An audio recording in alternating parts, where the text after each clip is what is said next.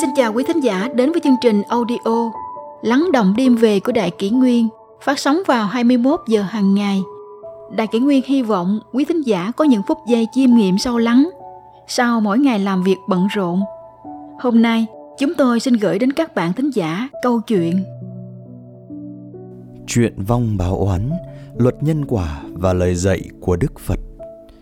Trong Phật giáo có câu chuyện kể rằng tôn giả Mục Kiền Liên vì muốn cứu ngạ quỷ đã phải dựa vào uy đức rất nhiều cao tăng. Nhưng ngày nay có những người xưng là thầy này, cậu nọ, cô kia, chẳng cần khổ nhọc tu hành, sao lại có thể sai khiến được quỷ thân. Chuyện một ngôi chùa nọ truyền bá vong báo oán và cúng vong, giải nghiệp kiếm hàng trăm tỷ mỗi năm. Thiệt nghĩ đã có các cơ quan có trách nhiệm vào cuộc. Tuy nhiên hiện nay, nhiều nơi thờ tự của cá nhân và tổ chức cũng đang tiến hành những việc như cầu hồn, gọi vong, dâng sao giải hạn, giải nghiệp tiêu tai, cầu phúc, cầu bình an. Vậy tại sao lại nở rộ những sự việc này? Việc ấy đúng sai thế nào? Lý lẽ ra sao? Có tác dụng như thế nào? Có hại gì không? Đó cũng là câu hỏi chung của nhiều người. Người viết mạn phép góp đôi lời về vấn đề này theo thiện nghĩ nông cạn của bản thân. Vong là gì? Vong là từ Hán Việt.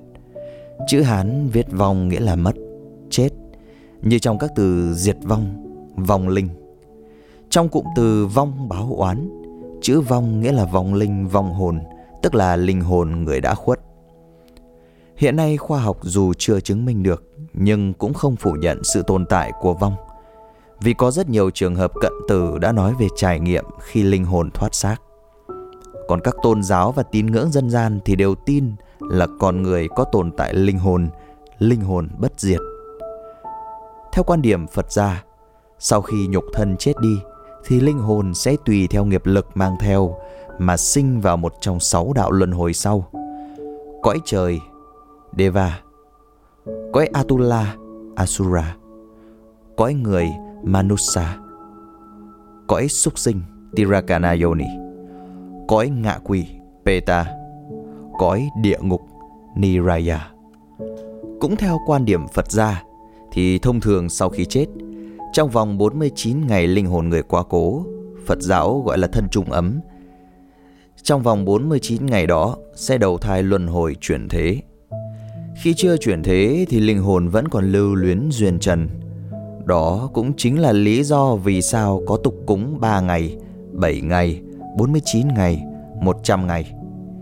Khi con người đã đầu thai sang kiếp khác rồi thì không còn tồn tại linh hồn, nên vong lúc này cũng không còn tồn tại. Văn hóa truyền thống tin rằng con người là có định số.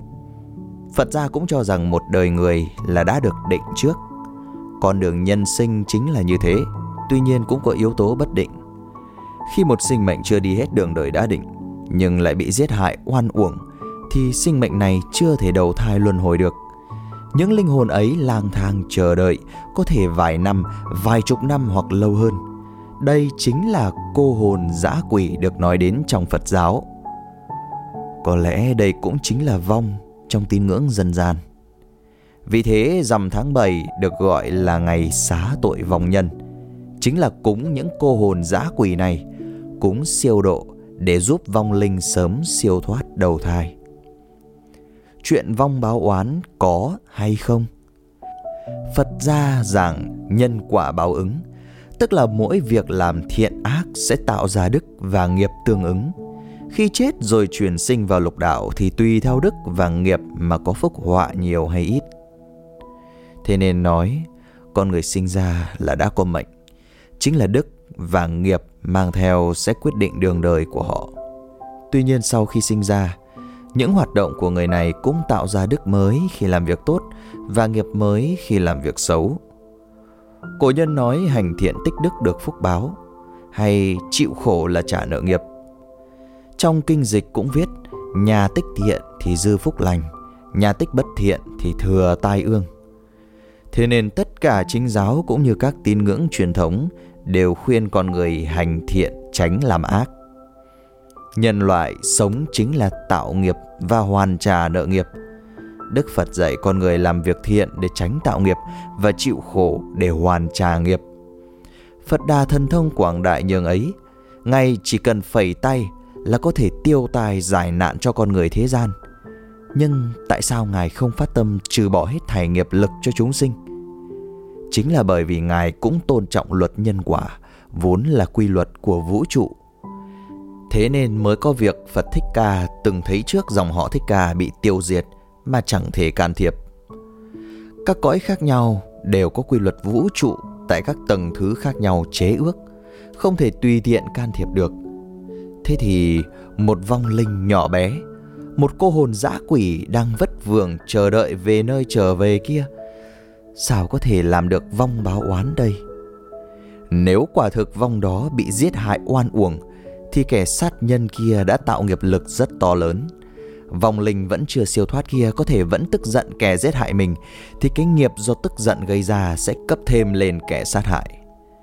Khi nghiệp lực lớn đến một mức độ nhất định, thì sẽ xảy ra các tai nạn như ốm đau bệnh tật, tiêu tán tiền tài, nặng hơn nữa là mất đi sinh mạng. Đó hoàn toàn là luật nhân quả báo ứng khống chế, chứ không có chuyện vong báo oán bằng cách nhập hồn điên đảo, tác oai tác quái gây bệnh gây họa, đến mức phải chuyển khoản cho vong thì vong mới chịu ngừng. Vậy chuyện gọi hồn vong nhập thì thế nào? Cũng có người nói rằng họ đã chứng kiến chuyện gọi hồn, vong nhập rồi chuyện thầy này cao tay, cô kia linh nghiệm hay thần này thánh kia nhập vào người nào đó, vân vân. Thế gian dưới con mắt chư thần là cõi ô uế dơ bẩn, hồng chân cuồn cuộn, nghiệp lực đen thui, trong khi thần thánh là sinh mệnh cao cấp, ngự trong những thế giới tinh khiết và long lanh như châu ngọc. Thế nên mới gọi cõi Phật là tịnh thổ, cõi tinh khiết, Thần Phật muốn đến chốn nhân gian thì cũng phải giáng sinh hạ phàm như Đức Phật Thích Ca, như Chúa Giêsu, rồi lại phải trải qua tu luyện gian khổ mới quay trở về được nơi thượng giới. Thế thì làm gì có chuyện thần thánh nhập vào người phàm tục, đầy dẫy tham sân si, đầy dẫy các trùng dục vọng ham muốn và những toàn tính bẩn thỉu nhơ nhớp kia được. Chỉ có những bậc chân tu đắc đạo và những bậc đại đức, tâm trong sạch tinh khiết – không mưu cầu danh lợi tình tiền thì mới có thể linh ứng đến thần Phật. Họ là những cao tăng, là những đại sư hay các nhà tiên tri như chúng ta đã biết. Còn chuyện gọi hồn vong nhập thì thế nào? Chuyện này có lẽ rất hiếm có và chỉ trong trường hợp đặc biệt, ví như có duyên nợ và bản thân người bị nhập cũng là bệnh nhân nặng, thể trạng yếu ớt, tinh thần yếu đuối, hốt hoảng tình tình mê mê. Người tin khoa học thì cho rằng đó là họ bị hôn mê thần hồn điên đảo, còn người theo thần học thì tin là nhập hồn. Nhưng hiện tượng này rất hiếm và có xảy ra thì cũng rất ngắn, thường là vong vì muốn truyền một thông điệp nào mà lúc họ chết vẫn chưa hoàn thành và thường là khuyến thiện. Như đã nói trên, sau khi con người chết, linh hồn đã đầu thai sang kiếp khác rồi thì chẳng còn nhớ được các tiền kiếp, cũng chẳng có khả năng thoát xác trừ trường hợp cận tử hoặc tu luyện có thành tựu. Thế nên về căn bản là không có chuyện nhập hồn. Thế vì sao vẫn có người chứng kiến chuyện nhập hồn? Kỳ thực, đó không phải hồn nhập hay vong nhập, mà là do có mang tâm truy cầu rất lớn như cầu danh lợi, cầu tinh, cầu tiền, cầu tiêu tài dài hạn, nên mới khiến những linh thể tầng thấp ở không gian khác nhập vào. Những linh thể ấy ở không gian khác không phải là cõi mê của nhân loại nên nó có thể nhìn thấy một số điều như quá khứ của một người nào đó, rồi kể ra rành giọt khiến người ta tin là hồn nhập. Vì nó ở tầng rất thấp, nên mới thích được người ta cúng rượu, cúng thịt, cúng thuốc lá, tiền, vàng, hương khói. Nó cũng có chút năng lượng có thể ức chế bệnh tật, khiến người ta lầm tưởng rằng bệnh đã được chữa khỏi, từ đó lại càng có nhiều người tin theo và thờ cúng nó nó cũng tự xưng là thần nọ thánh kia, là người chơi, là phật. Để người ta tin theo, thờ cúng sùng bái mình. Thực ra, chỉ là ức chế bệnh thôi. Sau một thời gian, bệnh lại phát ra.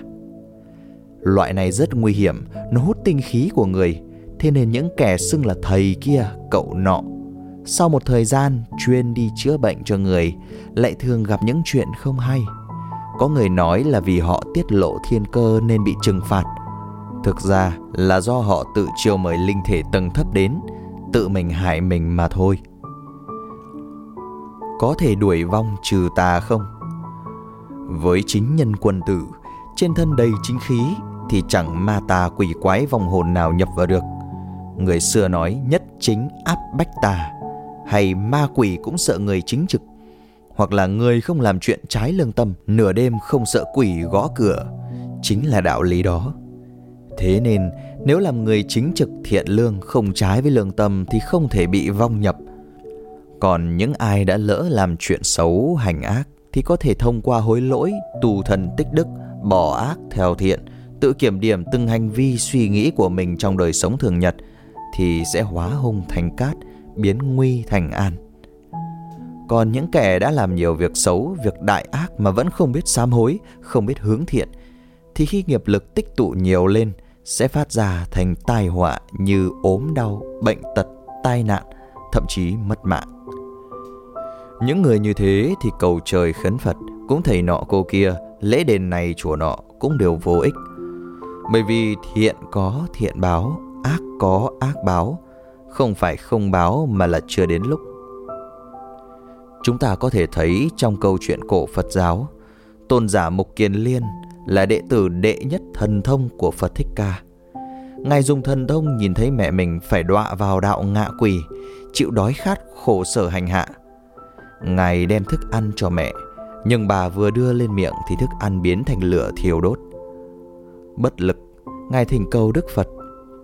Theo lời phật dạy vào ngày 15 tháng 7 âm lịch, tôn giả Mục Kiền Liên và các tăng nhân dùng trăm loại thức ăn gồm ngũ quả, đồ cúng chay để cúng chúng sinh ở địa ngục, rồi cùng tăng đoàn đọc kinh niệm chú.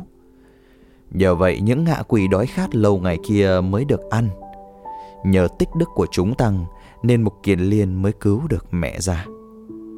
Qua câu chuyện trên có thể thấy, để cứu ngạ quỷ còn cần phải hợp đức của một tập thể gồm rất nhiều cao tăng. Thế thì một người xưng là thầy, xưng là cô, là cậu kia, chẳng hiểu công phu tu hành đến đâu mà có thể sai khiến quỷ thần. Thật và giả, thiện và giả thiện, chính và tà. Nước ta vốn có nền văn hiến lâu đời. Từ hàng ngàn năm nay, người dân vẫn luôn tin ở hiền gặp lành, ác giả ác báo, cha mẹ hiền lành để phúc cho con – đời chan mặn đời con khát nước. Cội nguồn văn hóa truyền thống với trung tâm là Tam giáo, Nho giáo, Phật giáo, Đạo giáo và tín ngưỡng dân gian luôn coi trọng việc thờ cúng ông bà tổ tiên, tưởng nhớ các anh hùng dân tộc, biết uống nước nhớ nguồn, ăn quả nhớ người trồng cây.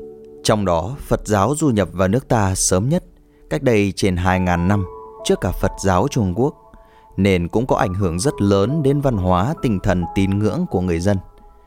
Thế nên truyền thống tín ngưỡng kính trời, kính Phật, thờ thần đã ăn sâu vào dòng máu Việt.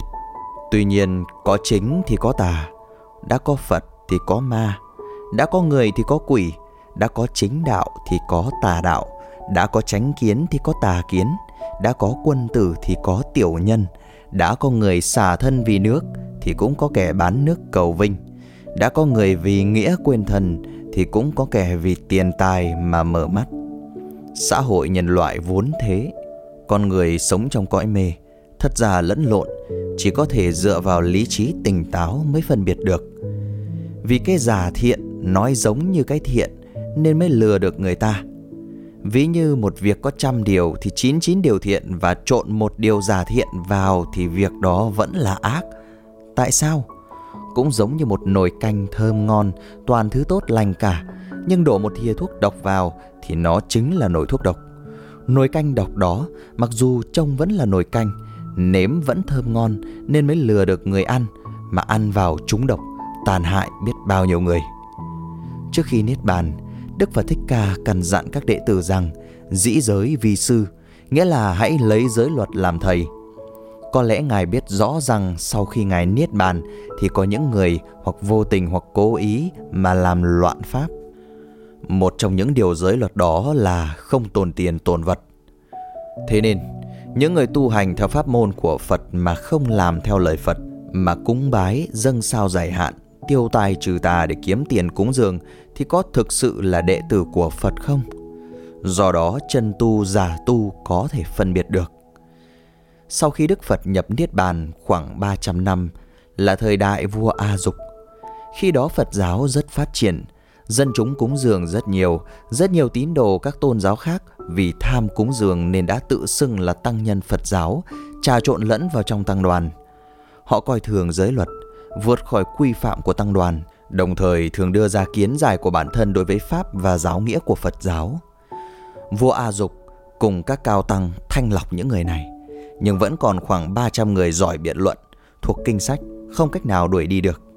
Đó cũng là ý nghĩa câu nói trong dân gian, chiếc áo không làm nên thầy tu. Nếu không tu cái tâm, buông bỏ những danh vọng địa vị chức quyền tiền tài và những lời tán dương trốn thế tục, thì thiên kinh vạn điển cũng chỉ là hư giả. Thời còn tại thế, để giúp các đệ tử phân biệt chính giáo với tà đạo, Đức Phật giảng trong kinh Tăng Chỉ Bộ rằng Đừng tin tưởng vào một điều gì vì phong văn Đừng tin tưởng điều gì vì vin vào một tập quán lưu truyền. Đừng tin tưởng điều gì vì cớ được nhiều người nói đi nhắc lại. Đừng tin tưởng điều gì dù là bút tích của thánh nhân. Đừng tin tưởng điều gì dù thói quen từ lâu khiến ta nhận là điều ấy đúng. Đừng tin tưởng điều gì do ta tưởng tượng ra, lại nghĩ rằng một vị tối linh đã khai thị cho ta.